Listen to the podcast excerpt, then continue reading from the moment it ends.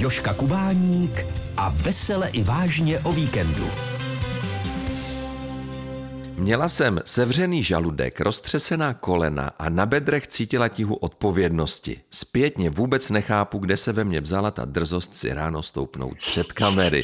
Takto o svém prvním ranním vysílání mluví má dnešní návštěva. Na rozhlasovou pohovku usedla moderátorka Dobrého rána s Českou televizí Sonja Baranová. Úplně se mi chce říct dobré ráno, ale ono už je chvíli po obědě, tak dobré odpoledne, Sonjo.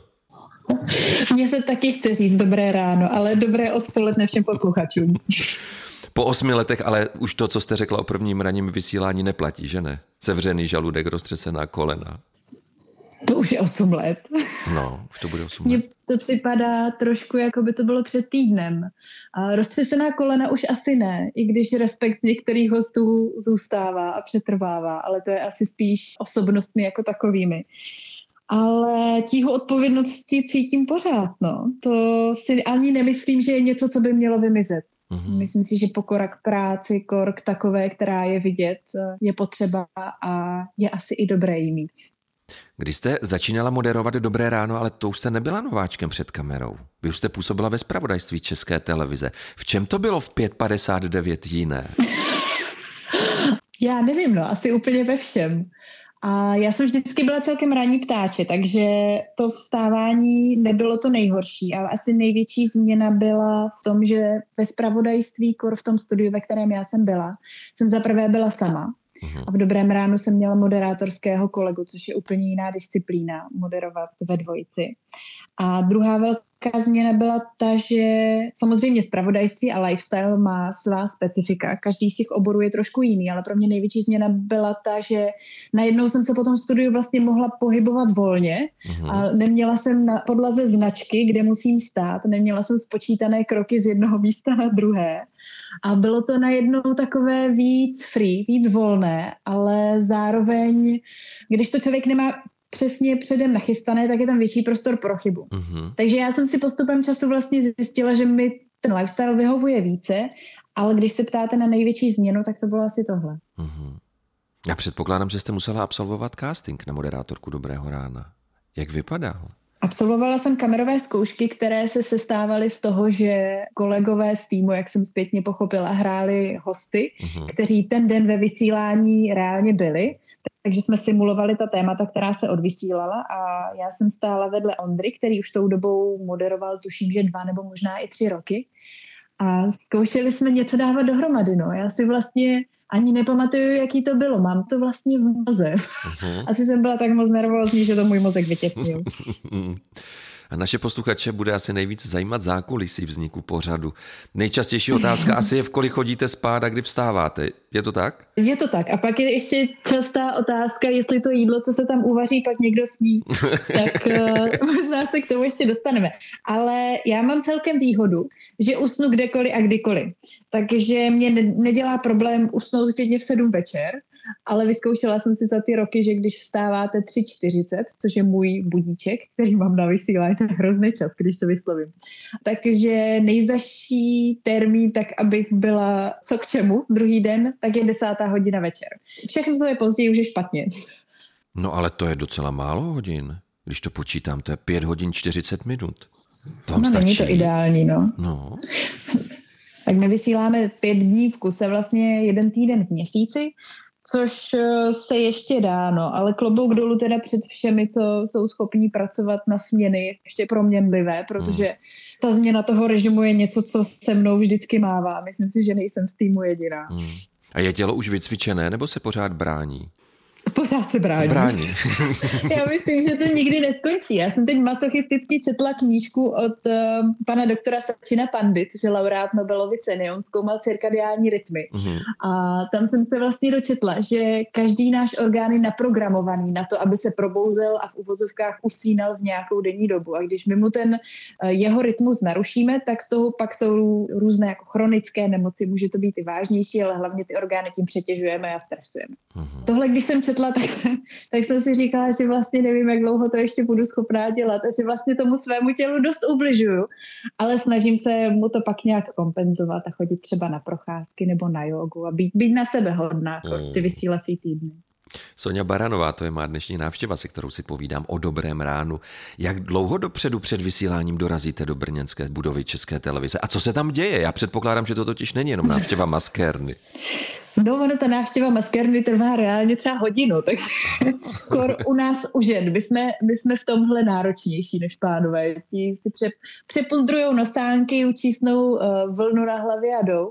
U nás je to trošku složitější, takže já dorazím do televize většinou kolem čtvrt na pět a začínáme vysílat za minutu šest. A děje se tam to, že máme vlastně nachystané už co si ten den máme oblec, takže se převlečeme, pak si sedneme do maskérny, tam probereme všechno možné i nemožné a hmm. pak se vlastně přesouváme do studia, kde se vždycky, vždycky krátce před vysíláním dělá jedna jediná drobná zkouška, to je zkouška úvodu, protože s Ondrou máme takový rituál, že úvod je vlastně jediné, co si připravujeme dopředu. Hmm. A to se fakt jako naučíme, protože jsme se naučili, že ten start je jako dobrý mít připravený a že to pak vlastně nasazuje laťku celému tomu vysílání. Takže to je jediné, co si vlastně odzkoušíme a pak už se jede, no. Vám se během dvou a půl hodin ve studiu vystřídá hned několik hostů. Kdo a podle jakého klíče je vybírá? Tohle je práce dramaturgů, což aktuálně v týmu Dobrého rána, alespoň toho brněnského, zastávají tři lidi, Každý dramaturg má vždycky pod sebou jedno vysílání, které si připravuje od začátku do konce a vybírá hosty, vybírá témata. Nevím, jak to dělají ostatní moderátoři, ale my s Ondrou dost často třeba vytipovávám nějaké věci, které nám přijdou zajímavé, témata, osobnosti a, a jako nahazujeme. Samozřejmě je to čistě jenom na dramaturzích, že si to téma pak přeberou nebo ne, ale, ale dost často na nás dají, tak to, to jsme rádi. Uh-huh. A jak vypadá vaše příprava? Sejdete se s kolegy den předtím a řešíte, na co se hosta zeptáte? Nebo je to jenom váš a Ondřejův domácí úkol? Od každého trošku.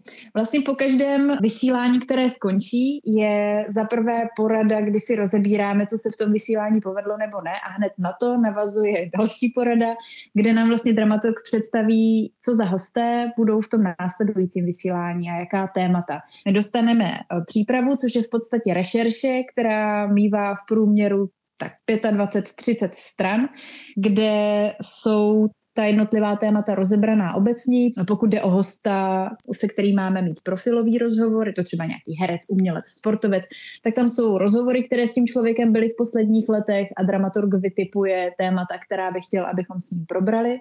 A pokud je to obecnější téma, tak jsou tam třeba články, když se jedná, já nevím, o typy na dovolené, tak jsou tam nějaké články z posledních let, třeba které destinace jsou mezi Čechy oblíbené, jaká rizika jsou s tím spojená. A my se vlastně takhle na to s Ondrou nachystáme, získáme trošku kontext. Pro mě dost často je důležité i to, jaké termíny se třeba v některé oblasti, o které já nemám ani potuchu, které se používají, když jsou to trošku odbornější věci, takže je fajn si i tohle zjistit a pak se toho hosta ptát jazykem, kterému on, on bude rozumět a diváci z toho budou něco mít. Protože toho času je tam vlastně hrozně málo. My s těmi hmm. lidmi, ten jeden vstup má třeba čtyři a půl, pět minut, což se může zdát hodně, ale není to hodně. Takže my se snažíme přemýšlet nad tím tématem už dopředu a vytipovávat věci, které chceme těm lidem vlastně předat skrz kamery a skrz obrazovky. A jaké témata jsou vám blízká? O kterých víte, že je zvládnete bez velké přípravy? Já jsem v tomhle hrozný šprt. Já, já u témat, která mě baví a zajímají, se připravuju o to víc. Fakt? Jo, no, já jsem v tomhle. Asi někdy říkám, že, že to je možná moc, že kdybych se na to chystala míň, eh, tak to možná bude ku prospěchu věci, ale Baví mě současné umění, baví mě design, baví mě povídání s architekty a urbanisty, uh-huh. protože souhlasím s nimi v tom, že prostředí, ve kterém žijeme, nás eh, do značné míry determinuje a ovlivňuje to, jestli jsme v prostoru spokojení nebo ne, jak se v něm pohybujeme. Baví mě rozhovory s cestovateli, nebo s horolezci možná ještě více. Vždycky si vzpomenu na Marka Holečka a jeho povídání o, o výstupech na neskutečné hory a mhm. mluví o tom, jak kdyby šel do supermarketu pro rohlíky. To mě nepřestane fascinovat. A pak mě asi i baví lidi, o kterých se moc eh, třeba ve veřejném prostoru nemluví, mm. ale oni mají za sebou něco, co si myslím, že je důležité eh, šířit. A jsou to často třeba vědci, ale můžou to být i lidi, kteří třeba udržují stará řemesla a jsou mhm. proto nadšení. Mm. Český rozhlas Zlín. A jaká témata vám naopak dají zabrat? No asi paradoxně spíš než témata jsou to osobnosti a jsou to osobnosti, které jsou hodně slavné.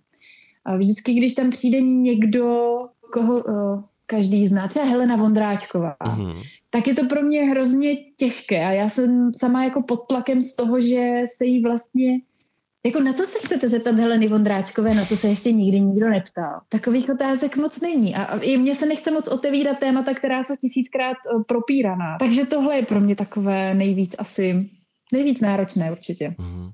Já jsem jednou slyšel, jak se kolega ze Studia 6 připravoval na Pavla Kohouta v domění, že dorazí slavný spisovatel a místo něj se ve dveřích objevil ekonom Pavel Kohout. Tak to za, to za pět minut už novou přípravu neuděláte. Přihodila se vám taky nějaká podobná infarktová situace? Naštěstí ne, naštěstí ne, protože my tu přípravu máme od těch lidí, kteří ty hosty kontaktují a obvolávají a mluví s nimi dopředu, takže, takže si nedokážu představit, že by se nám něco takového stalo, ale eh, to muselo být hodně nepříjemné. No, ono vůbec, když třeba jenom spletete drobně jméno tomu hostovi a přivítáte ho třeba trošku jinak, tak to je podle mě úplně nejhorší pro obě strany. To špatně nastaví toho moderátora, je to fopa hned na začátku ten člověk, který je taky možná z toho studia nervózní, ten host, tak tomu to taky nepřidá. Takže to jsou špatné situace. No. Hmm.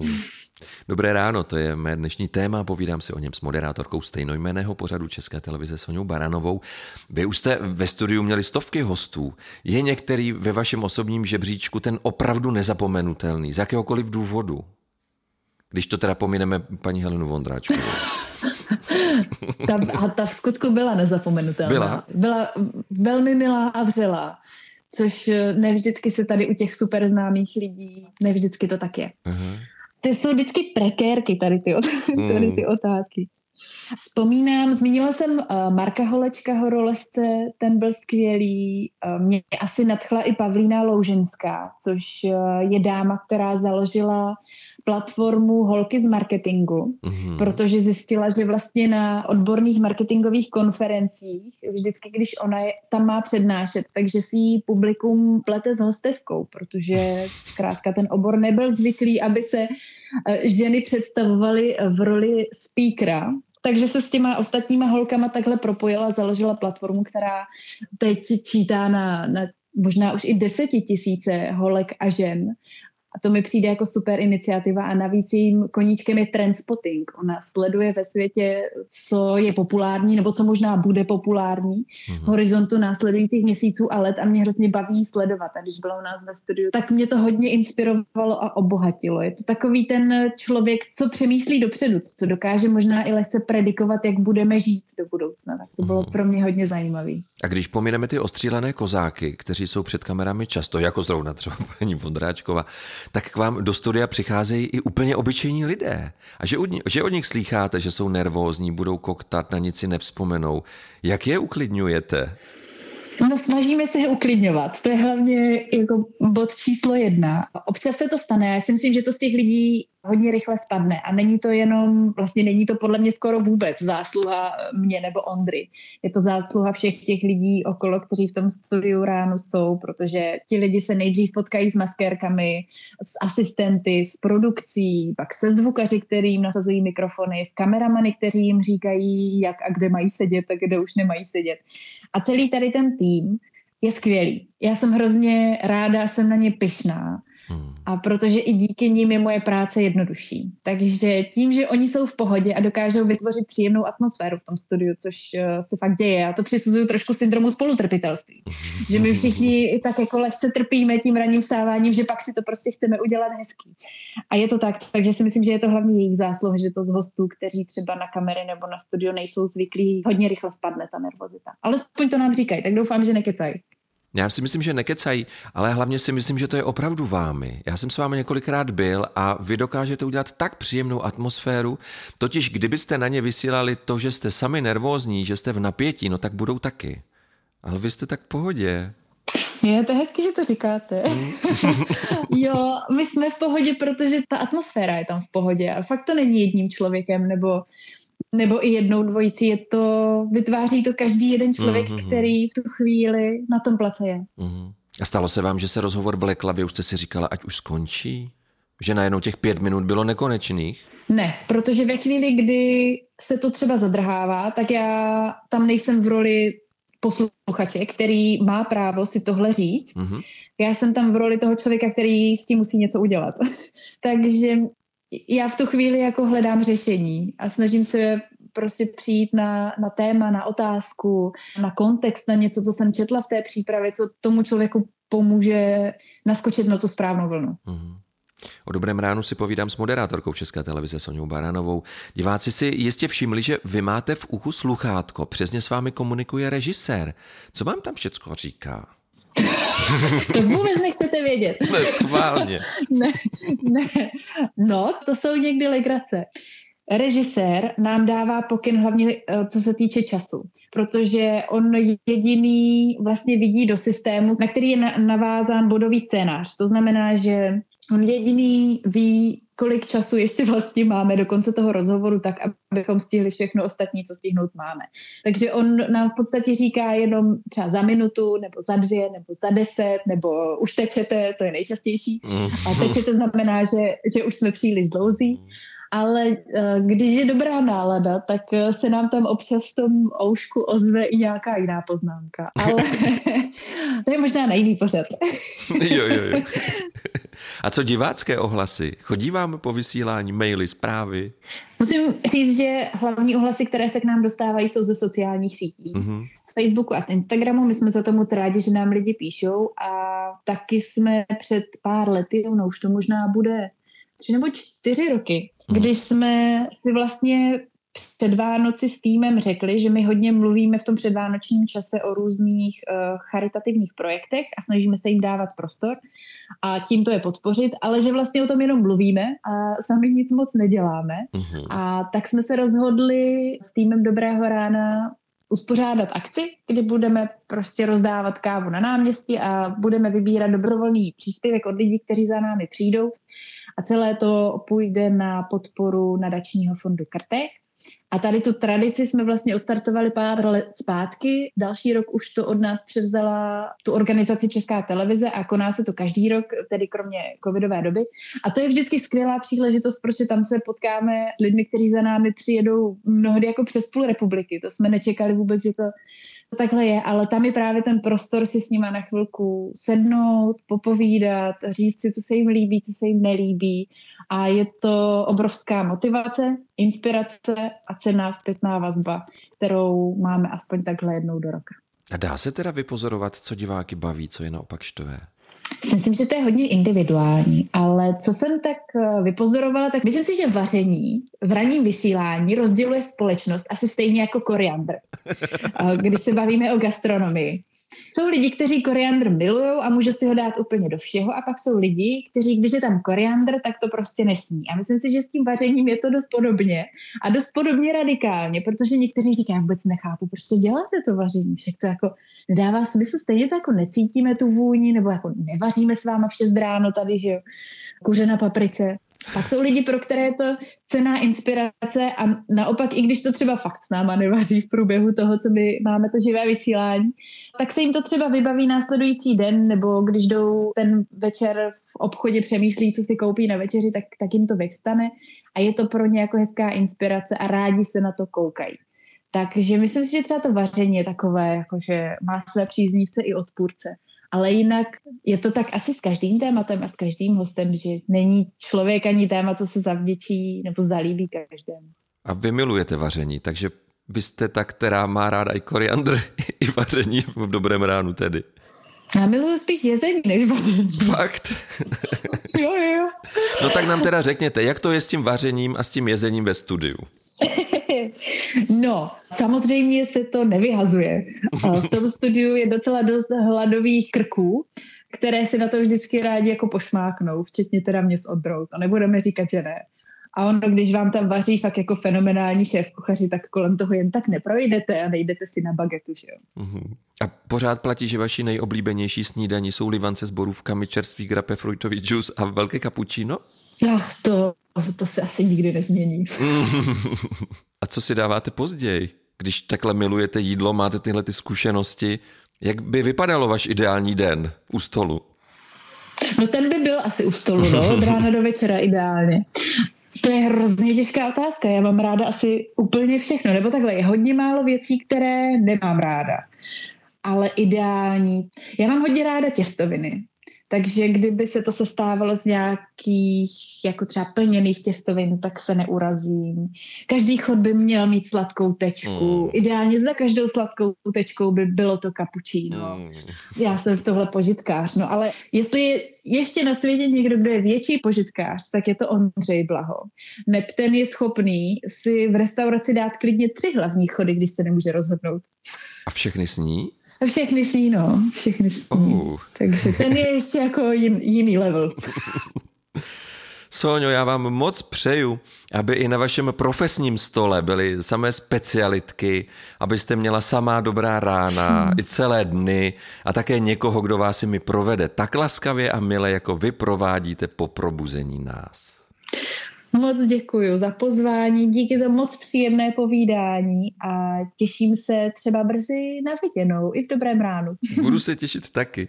Dnes jsem na pohovce hostil moderátorku Dobrého rána České televize Soniu Baranovou. Děkuji za to, naslyšenou. Naslyšenou. Český rozhlas Zlín, rozhlas naší Moravy.